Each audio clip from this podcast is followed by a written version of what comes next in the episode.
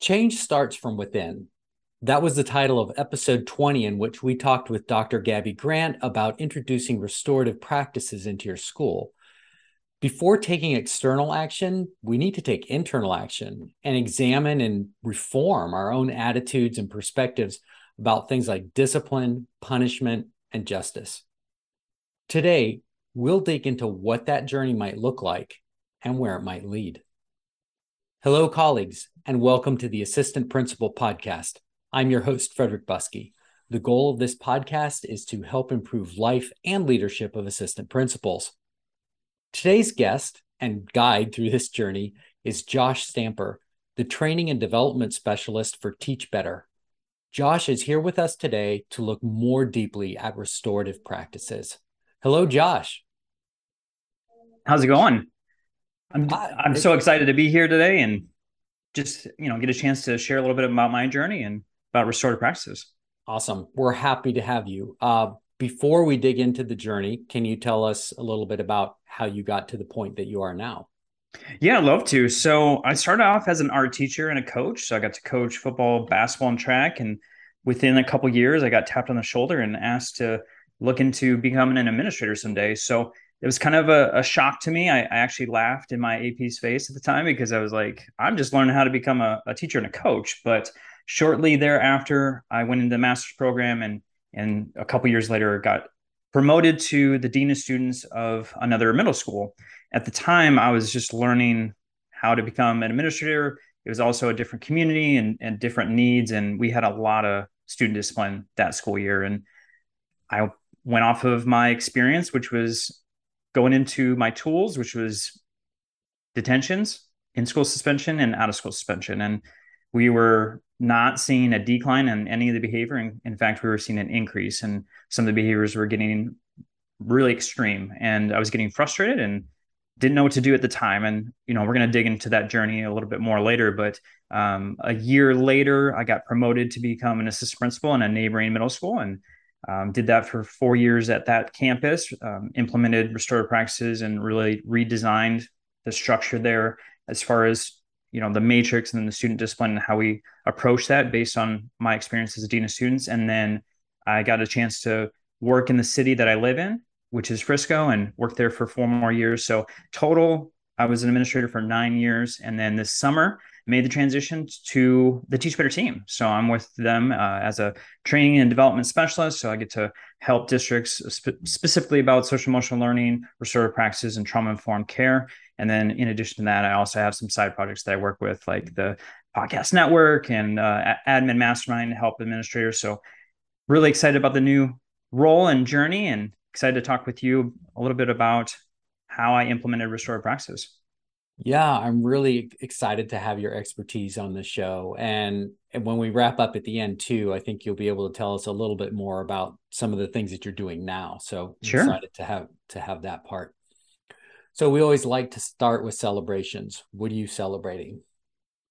What am I celebrating? Oh my goodness. Uh, I'm celebrating the new chance to work with more folks. You know, I think that was my goal as becoming a leader is just trying to make the biggest influence possible. And, you know, you can do that on a campus. And I felt like I did that, but now, you know, having the opportunity to to travel amongst the United States and work with a, a, a bunch of different schools on the topic that I'm most passionate about. I think that's something that I'm excited about. And and wanting to to celebrate right now. Awesome. Thank you for sharing that. So let's begin by telling people what not to do. Don't, don't, don't go out and adopt restorative practices and try to implement them just because you listened to this podcast or or seen somebody present this on a college or on yes. a on a uh, you know in a in a session. Uh, you can't do that in one fell swoop. I do I have that right? Oh, 100%. 100%.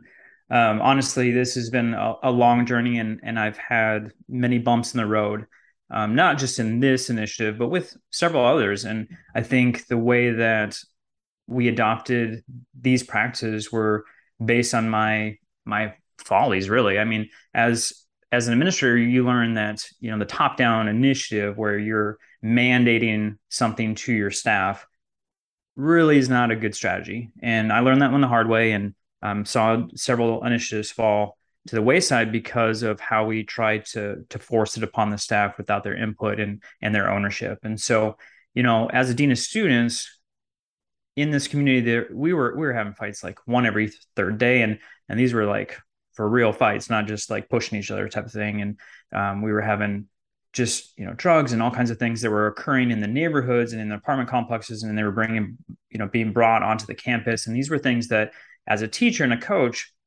at my previous school, I didn't really have a whole lot of experience with. And so I felt like, you know, I was just learning on the job and and making mistake after mistake. And at the same time, my wife and I were going through foster care training. We we signed up to become foster parents, and you know, I, I don't know if you know about the process, but there's quite a bit of training to become a foster parent and to learn how to work with kids with trauma.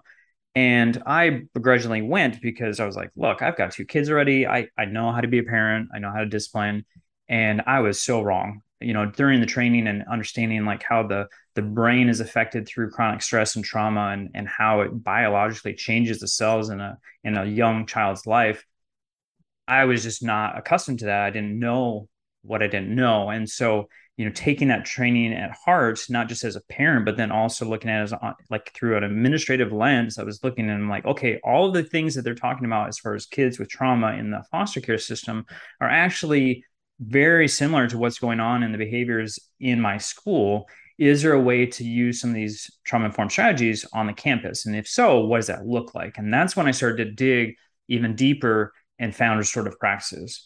And it's a lot. There's a lot of information out there about it uh, as far as the strategies and then also like how to implement that. Now, is it going to solve all of your problems? No, not at all. But it's one of the many tools that you can add to your tool belt outside of just your detentions, your ISS and OSS. Because what we were finding was, especially with OSS, we weren't really diagnosing the problem. All we were doing was just shipping them out of the campus. And then they were going into the community and doing the same behaviors in, in those areas, only complicating things to then bring it back even worse onto the campus. And it was just a cycle that we were, we were creating and it was like trying to stop a dam by putting our fingers and our toes in all these little holes and then the tidal wave was just coming you know? And um, i think that's so often what we do is we try to send students off to a room and tell them be quiet or you know just work in here for three days or five days or whatever the duration is. And then we just expect them to magically go into the classroom know the correct behaviors and that you know the relationship between the teacher and the student is going to be this fantastic thing. And it's just not the case. And so, you know, that's kind of where the journey started. And, you know, as far as implementation, you know, I tried to look at it a little bit different.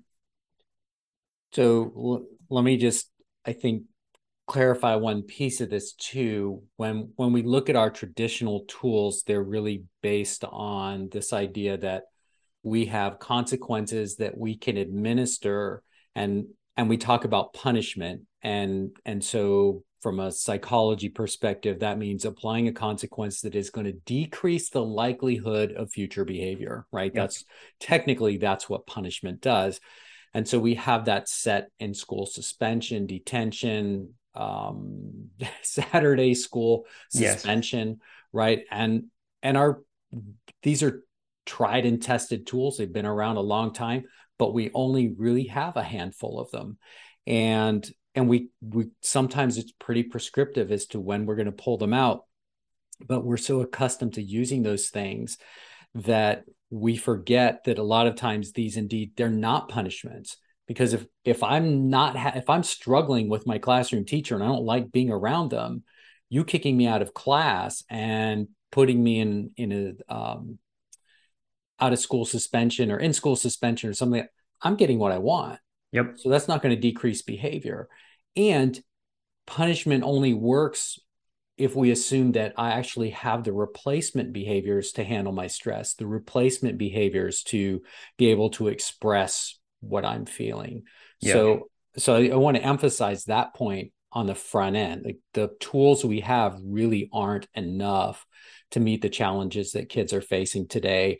And after coming out of COVID for two years and the climate and the political tension and all that stuff in this country like the needs of kids are only ramped up further and sure. and so we need to look at a different way of doing that so let's talk about the i guess the early phase mm-hmm. of implementation. Yep. Mean, once you've figured out yourself and you've been going through this learning process and and started to realize hey, raising my children is not the same as raising somebody else's children. Yes. And and so we need this trauma informed care. So you start to make that change from within and then how do you then start to bring that into your school? Yeah. And what you said is so correct. 90% of the folks that are on our campus, as far as students, they they do a wonderful job every single day. You know, they know exactly the behavior expectations and they fulfill those without any doubt. So, you know, I always try to remind my staff of that is the majority of our students on our campus are doing the right thing every single day and they know how to you know proceed through the day and you know act in your classroom it's that 10% that really need the love and support and potentially some alternatives as far as how to work with them and and that means we're going to need to teach them the expectations because we can't assume that all students know how to act how to work through emotions how to communicate what their needs a lot of times they don't even understand and i tried to say this as many times as possible as behavior is a language we just have to decode what that behavior is saying in regards to the student's needs. So, going to your question, as far as implementation, what I did was I created a small action team. So we called ourselves the Relationship Action Team. Unfortunately, not realizing it, it soon turned into the RATS group. And that was not the acronym I was looking for, but um, we kind of had fun with it. Um, so the RATS group, really what that was constructed of was just like-minded teachers. I knew that there were several teachers on my campus that were seeking something different as far as classroom management and trying to build relationships with kids and just not defaulting to detentions or Saturday school or the things that, you know, we're so used to as far as the punitive piece. And so it started with just like seven of us, and that was myself, a counselor, five teachers. When we first came together, I was not the expert. I knew a little bit from foster care training. The idea was we are all learning this together. We're all seeking information. We're going to try things. It may fail, it may be successful. If it's successful, what I charged them with was to share it with their colleagues, share it with the people around them.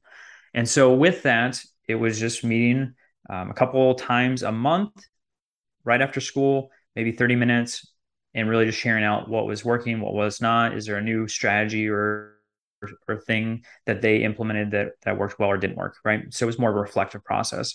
And then with that, then we built that and grew that, and we had 40 people at the end of the school year because people were sharing and other folks were starting to understand okay these things were working and i always try to say build your disciples right? You got to find people that are you know wanting to follow because they're seeing the benefits of your actions. And so because that core group was so intentional about sharing the successes and what they were doing in the classroom it spread like wildfire. Because all teachers want their classrooms to run smoothly. They want the behavior to diminish so that they can get to what's most important which is the curriculum. And so since i had almost half if not more than half of our staff already on this action team, then the next year it was easy to say, this is a, a whole campus initiative. We are now moving forward based on the numbers and the support that I had already received on the RATS group. And then, you know, the RATS group was still that core group, but, you know, we were looking at leadership team and, and things to then continue that work, which then, you know, through the years, then turned into how is the PBIS team connected to the RATS group and the restorative practices, and then what how is our SEL component connected? Because it's not just a, a one box over here and one box over there. Like it's it needs to be fused in everything that we're doing. And so the PBIS team, you know, they were looking at the positive uh, interventions, but they're also sharing data with the, as far as the behavior and um, how our strategies were working. And so we tried to create data as much as possible to be able to share that with staff to say, okay, we are implementing these things campus wide and we are seeing a positive difference. Because that 10%, as you know, is where we put 90% of our work. And sometimes it's as the year goes on, it feels defeating. But if you have the data to support it, it's it's non-emotional and they can see, okay, we are making a difference and we're seeing a decrease if we're just consistent as a campus hey, there's a lot of really cool stuff to unpack there. And I think first I want to point out some things just in terms of change process and whether you're working on restorative practices or uh, the pedagogical teaching practice.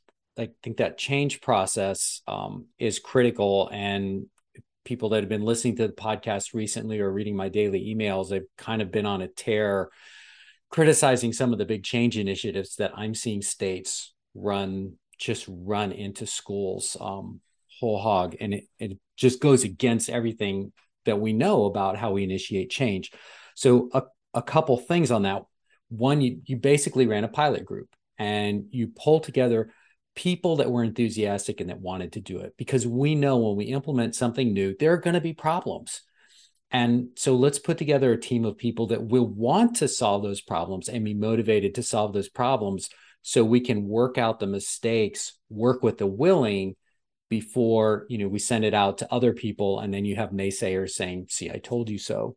So a great job there. I really appreciate that you charged them from the very beginning of look if this is going to work you need to go out and and tell people i don't i don't always think about that or emphasize that when i'm talking about change but that was a really cool thing to do.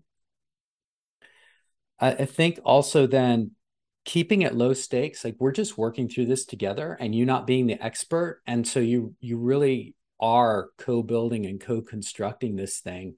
And and that I think that creates a really safe space and you talked about cycles and one practice so let's try one thing and let's see how that goes because one thing is not overwhelming no if I put a book of restorative practices on your desk and say we're going to do this tomorrow, that's overwhelming.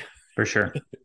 well, and teachers don't have time. They don't yeah. have time to sit down, read a book, you know, cover to cover, and then try to figure a way to implement all those things.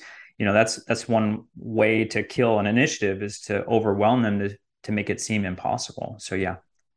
And and I would say like part of value, I'd rather have a small change that works for me right now than some big payoff three months from now. Because I mean, I'll make it for three months, right? I I want to know what to do with that kid right now. Right now. So, yep. so let's go there and talk about a couple of the the early successes you had, and maybe even a, a story of a teacher and a kid where they took one of these. You know, what were the first practices that you tried out, and and what sure. did that actually look like? Yeah. So really, the restorative practices piece is really it's about a poor behavior and the response that we provide.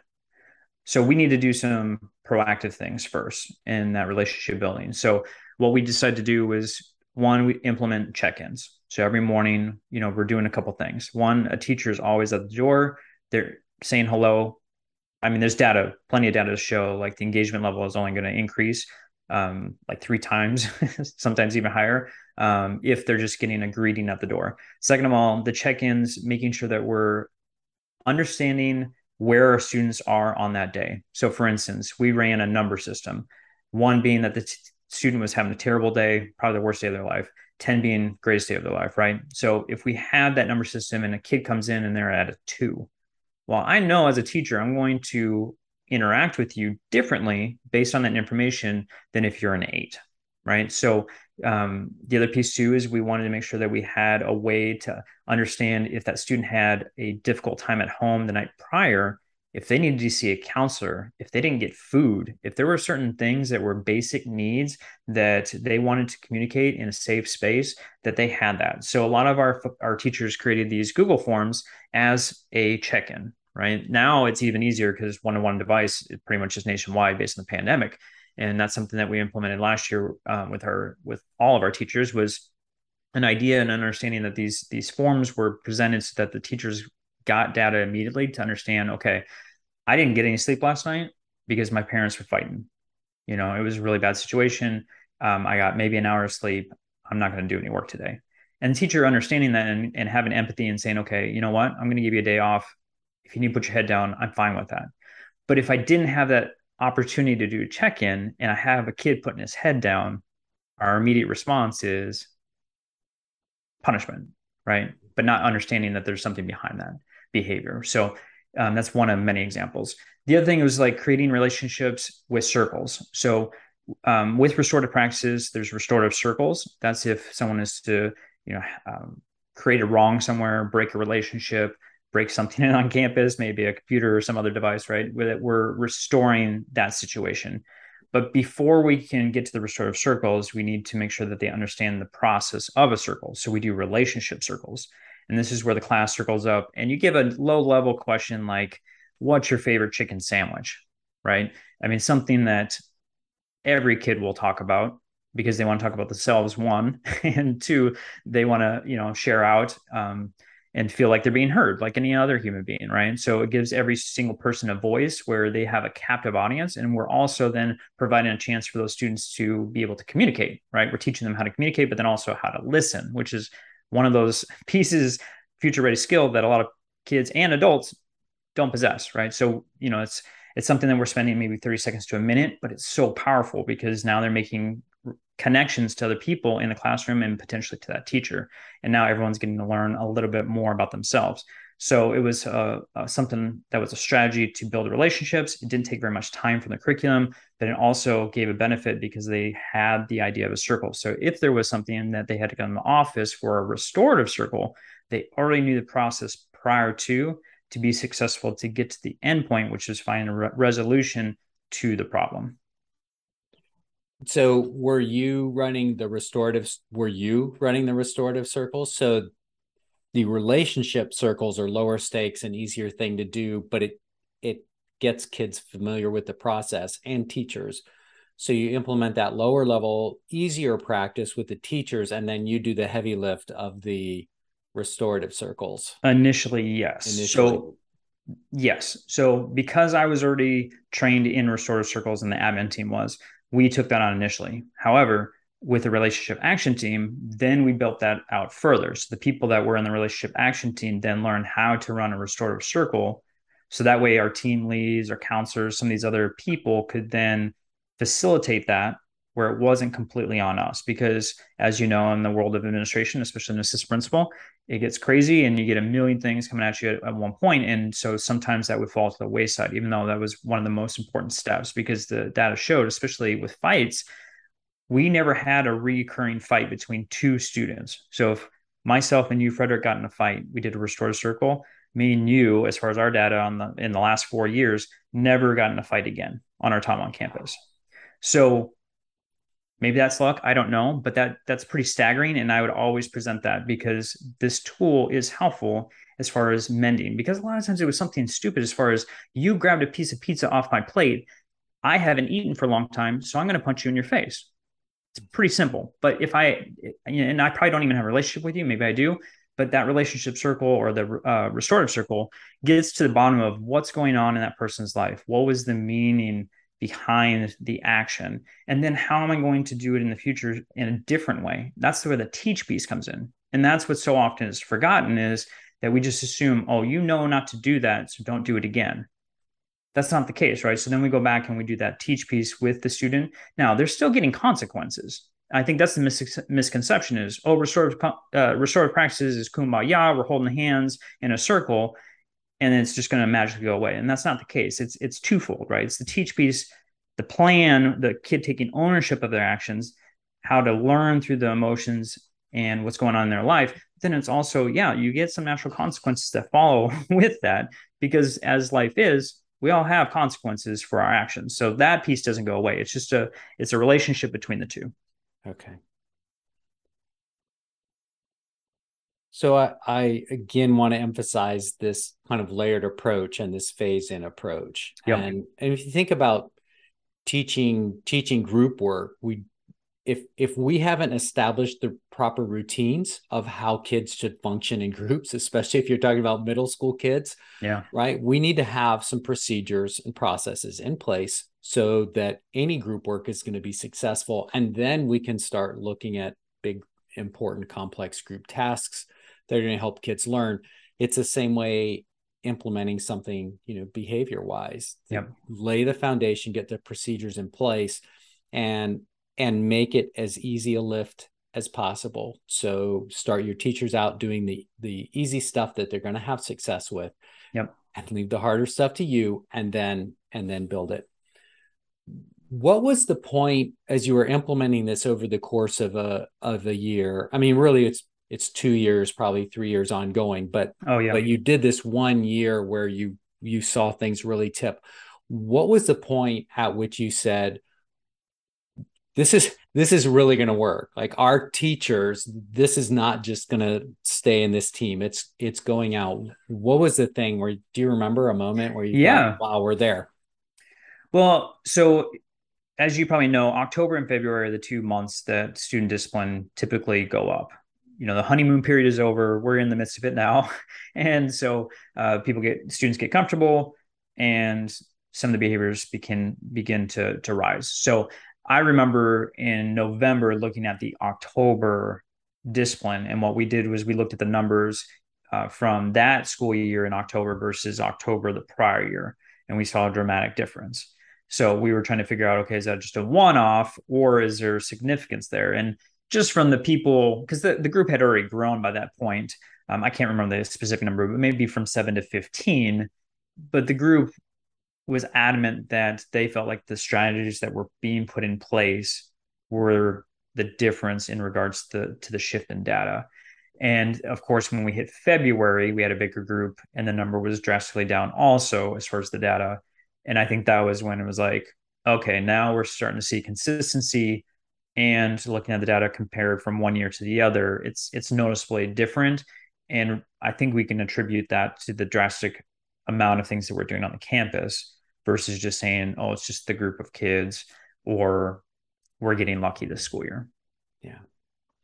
And so what did the I guess what barriers did you face, especially in that first half year. So if, if somebody's thinking, okay, I I think I can pull a group of t- people together that we can start to look at this. What were the barriers that you would say that you would warn them of? I think really trying to prepare and communicate that this is not a silver bullet, that this is going to take time. And just like anything, it takes practice. And I think you know, I, I had several teachers try to implement a couple things and they didn't see success right away. And then it was like, oh, this is this is not going to work. This this obviously is a tool that we don't need to be using. So, for instance, like treatment agreements. Uh, treatment agreement is where you're building a set of expectations in the classroom from student to student, student to teacher, and teacher to student. And you're supposed to continue to work through the treatment agreement as the school year goes on. So, for instance, every every day you're really, you know, having it visible, you're talking about it. And then as the school year goes on, if there's a need, you maybe add some additional items with the ownership of the students. And some teachers were like, well, that that's not working. But they w- didn't have it visible, or they they wouldn't continue to to come back to it, or you know, like it was continuing to train the teachers on how to use the tool because you can't just go through the process once in August and then just expect the students are going to comply with those expectations for the next nine months you know so it was it was really just kind of a, a continuous teaching of this is not going to happen in a week. This is not going to happen just in a month. As you said it took us years of continuously building upon this to get it to a structure that we felt comfortable and it wasn't even perfect at that point. You know we're still finding you know chinks in the armor of of continuously trying to to figure things out and to shift and and try new things too. So, um, and like you said, with the pandemic and with the the different needs now, you know, our kids today are different than they were five years ago or seven years ago. So we need to, as a school and as a staff, we need to shift with that. We can't just say the the system that we have in place is going to be good for everyone. Yeah. So I I'm almost thinking about this as as another layer of classroom procedures. I'm really big about managing your classroom through through teaching and developing reinforcing yep. really good classroom procedures. And, and I always point out to people that you know we've got 50 60% of the kids you could have no procedures and they're going to be fine right and then you've got another 30 almost 40% of kids that if you have good classroom management then they're going to be okay. And then you've got a smaller group that you need really good class. Like you really have to be good, at, but it's still management. It's not discipline. And if you're yep. really good, you're going to get those guys. And then you've got the margins where you need help. That's a team effort because the needs are so high. And that goes beyond classroom management. But I, I'm thinking of at least some of the aspects of restorative practices that really do become procedural in the way that we do things in our classroom. And do I have that right? Yeah, and I, I there's a couple pieces that came to mind when you were talking, Brett. Uh, you know, like there are certain teachers that I never had to do anything in their classroom. I never had to work with any of their students, and I don't think that's just by chance. I think that was a skill with classroom management specifically that they just did things where students understood the expectations and they were constantly moving around. I mean, there was things that they did every single day um, as far as them building relationships and keeping to what they did. And, you know, one of the things about trauma is like kids need to understand when they come in, there is a routine. Kids absolutely thrive in routines. Um, you know, the way that you communicate, you know, she, I'm thinking of one teacher specifically that it was always positive language even when the student wasn't doing something correctly uh, the, the, way that she communicated what she wanted them to do was such oh, it was so powerful for the kid to then flip it on a dime. And i was always amazed because that wasn't always the case in other other classrooms. And especially our new teachers they don't get trained in classroom management. I know when i was a teacher i didn't get that.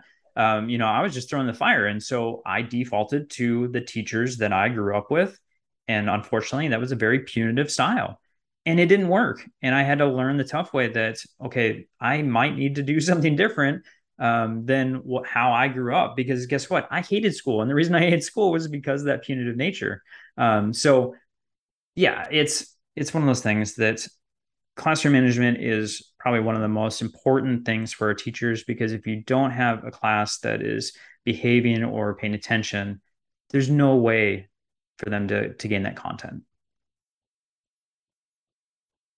So as we start to wrap this up, um, I, hope that we've. I think this has been great because I wanted. I was hoping that this conversation would be something that was really practical and that gave some examples of how you start to step this out and and I think you did that and I think you've you've presented us with some some options and some possibilities that are are manageable and doable and again I, I, caution people, right? Everything we choose to do means there are other things that we can't do. Yep. So, people that are listening, you need to weigh things out and weigh it out in your own school. But certainly, taking some baby steps sounds it sounds like it could be really positive. You know, if you've got some students with some high needs, I guess that's probably every school right now. But but if you if you're finding you're devoting a lot of time to kids that are frequently getting into the same kinds of problems, then maybe you do want to look at some different tools. Mm-hmm. And and so Josh, you've done a great job laying out some ways that we might get started. Are there specific resources that you could would be interested in pointing us to? Yeah, Hacking Discipline is a great book. Um, Nathan Maynard um, is one of the co-authors of that. Um, and uh, the way I, the reason I like that book specifically is it it gives a question or a misconception, right? A, a term or sentence that we usually hear in regards to educators and teachers on why restorative practices won't work. And it's really chapter by chapter of kind of breaking that down as to why that's not true and what how practical it is and here are some steps so um, i always refer that when i speak on this subject that's that's something um, that's a book that we did a book study on as a campus um, when we were doing the relationship action team. Um, that was one of the first things. Uh, better than carrots and what is it? Better than carrot? Better than better than carrots than sticks. I'm probably jacking up the the name, but um, that was another one that we did um, a book study on also on restorative practices, and then you know just any books that you can find I think one of the books that I have is is called Restorative Circles, and that really is a, a, short read. It's probably like 60 pages, but it's really powerful as far as showing you how to set up circles, both as far as relationship and restorative. So um, that would be another resource. But there's just so many books out there in regards to uh, trauma and how it affects a student's brain, and some things that we can implement that are are small. Like you said, it, it, we don't have to think of it as something that's a massive intervention or plan for the campus you know it's, sometimes it's just as simple of of getting on their level when you communicate looking in their eyes and, and talking in a, small tone or you know if a student has a really big uh, outburst you know that we're not replicating that that we're be, being a window instead of a mirror in that situation as far as communication. So there are things that we can do that are very small that can make a grand impact and i think some of those resources you know would be would be good. But anyone that goes to any session on you know social emotional learning restorative practices uh, trauma informed care you know those are going to be extremely impactful. Um, and then just take away a couple things that you can try out. Don't try to eat the elephant. So i also like the way you presented this in that it's not that we're taking our old toolbox and putting it in the closet and pulling out and learning a brand new toolbox. It's that we're finding another set of tools that we can then add, yep, not replace, but add to what we already do. And I think that might make it uh, an easier, an easier thing to engage in for people a little bit. Safer. For sure. Yeah, I mean, and if we're working in on a door and we need the hammer or a screwdriver, I mean, those are those are useful tools. And for 90% of the jobs i'm i'm probably going to use those tools. But there are some times that i need something else that might be a little bit uh, unique right? And i need to then go and find that. So it's no different. And yeah i i want to and i preface that with my teachers uh, because you know when we do things we get comfortable in using them because we have so much experience in that. And i don't want them to lose those tools because they are effective for 90% of my kids but there are times where we need to be a little more creative. And honestly, the students that are are even understanding what's going on, they have great support systems at home. These practices are just as important for them to work through. It doesn't negate the fact that they need to sit down and do some reflection about how they could do a better job in the future. That still is a process that all human beings need to be able to do to be successful, especially for our kids with their future ready skills. Thank you for all that. Mm-hmm. All right. As we wrap up, I have three questions for you. And the first is what part of your own leadership are you still trying to get better at? Oh, goodness. So much. Um, you know, I think communication is still something that I, I strive to be better at. I think communication is, as far as a leader, is the w- number one priority or should be for anyone because you work with so many different people you know when you're working with a student that is escalated emotionally you better have the tools to communicate in that situation versus talking to a parent that may be upset or working with the teacher when you're trying to give feedback on potentially something that needs to improve in their classroom. I mean, all of those are very different situations that require different forms of communication, and you you need to make sure that you are able to share what needs to improve or provide some feedback, but in a way that's not aggressive and is accepting. And there's there's a nuance to that. And then also, if you're trying to create an initiative that is going to the campus, you need to get some buy-in, and that takes a little bit different style. Uh, I don't want to say that you need to be a salesman, but you kind of need to be. You know, an administrator has different hats, and you need to have different roles and play those different roles in your form of communication. And you can't talk the same way to everybody. Um, there are c- certain ways that you just need to to progress and um, you know if you're talking to your pta or you're talking to your superintendent i mean the, all of those conversations are, are vastly different and you you need to make sure that you're well versed in how to share um, your needs and then also your expectations. And if listeners could take away just one thing from today's show what what should that be the best way to get knowledge to the brain is through the heart. And I think that is the biggest thing as far as an administrator is I wanted to make sure that I was touching the lives of our students through the emotional intelligence piece versus curriculum. Obviously, curriculum is number one, it is important knowledge to the brain and is exactly what we want. However, if there is a drastic need that's in the way we need to make sure that as a school, we have a process in place to identify that and then to provide the resources necessary to remove it so that they are successful in the classroom. We're going to highlight that quote. the best way to get knowledge to the brain is through the heart. So that might be the title of this show. We'll see if there we can go. squeeze that in. Uh, and is there anything else that you'd like to share with listeners? You know, um, you know, I have a podcast myself. It's I know we're talking about restorative practices, and I do have some guests. Nathan Maynard, who I, I referenced before, um, he's been on the show, and plenty of people have talked about several of the topics that we talked about today. But Aspire to Lead is is the podcast. It was constructed for aspiring leaders, but really my premise is that all educators are leaders. You all are making an impact in some way and you're making an influence. And so we have a variety of different topics that we we expand on.